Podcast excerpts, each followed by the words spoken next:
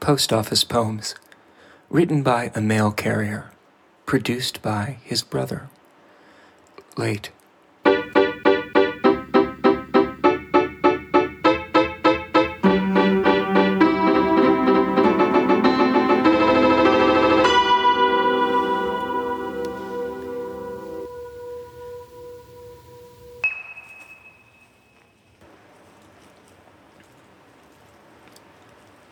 The care home, where my route begins, is divided into three sections. The last of which is where they care for people who are beginning to drift.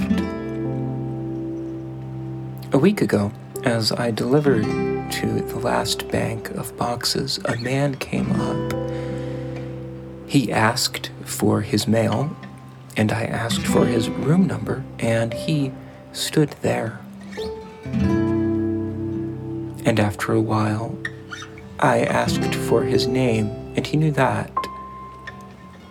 So I gave him his mail and his room number, and off he went.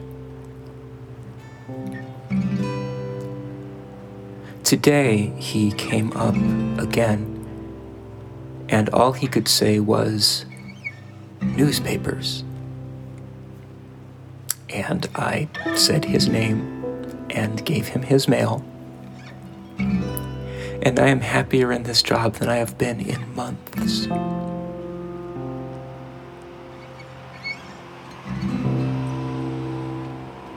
I do not get to keep this route. The regular will return. But this route is good because the regular is loved. Every day someone asks for her. I tell them that she will be back, and they leave me notes to bring her, and good wishes. I have bid on ten different routes across the city, and none will be as good as this. But perhaps I can make them as good as this if I figure out the knack of being loved.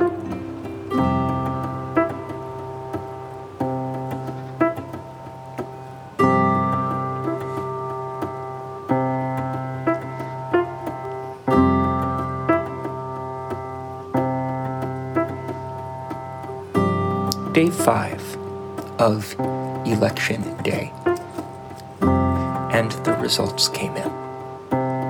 No parties in the streets, but two blue jays in the flame red of a Japanese maple, and later a rainbow, garish and unbelievable,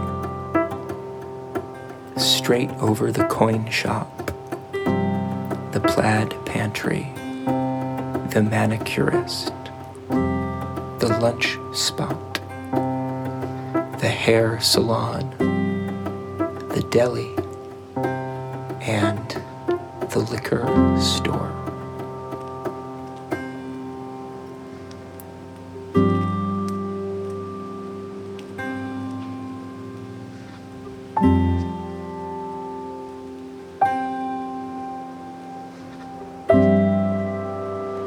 We are afraid here, I think.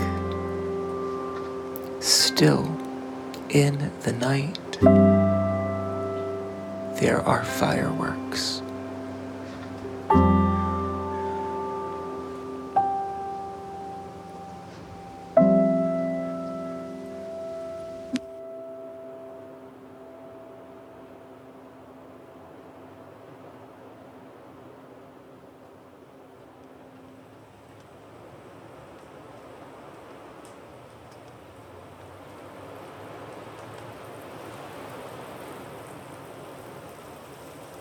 Write to Post Office Poems.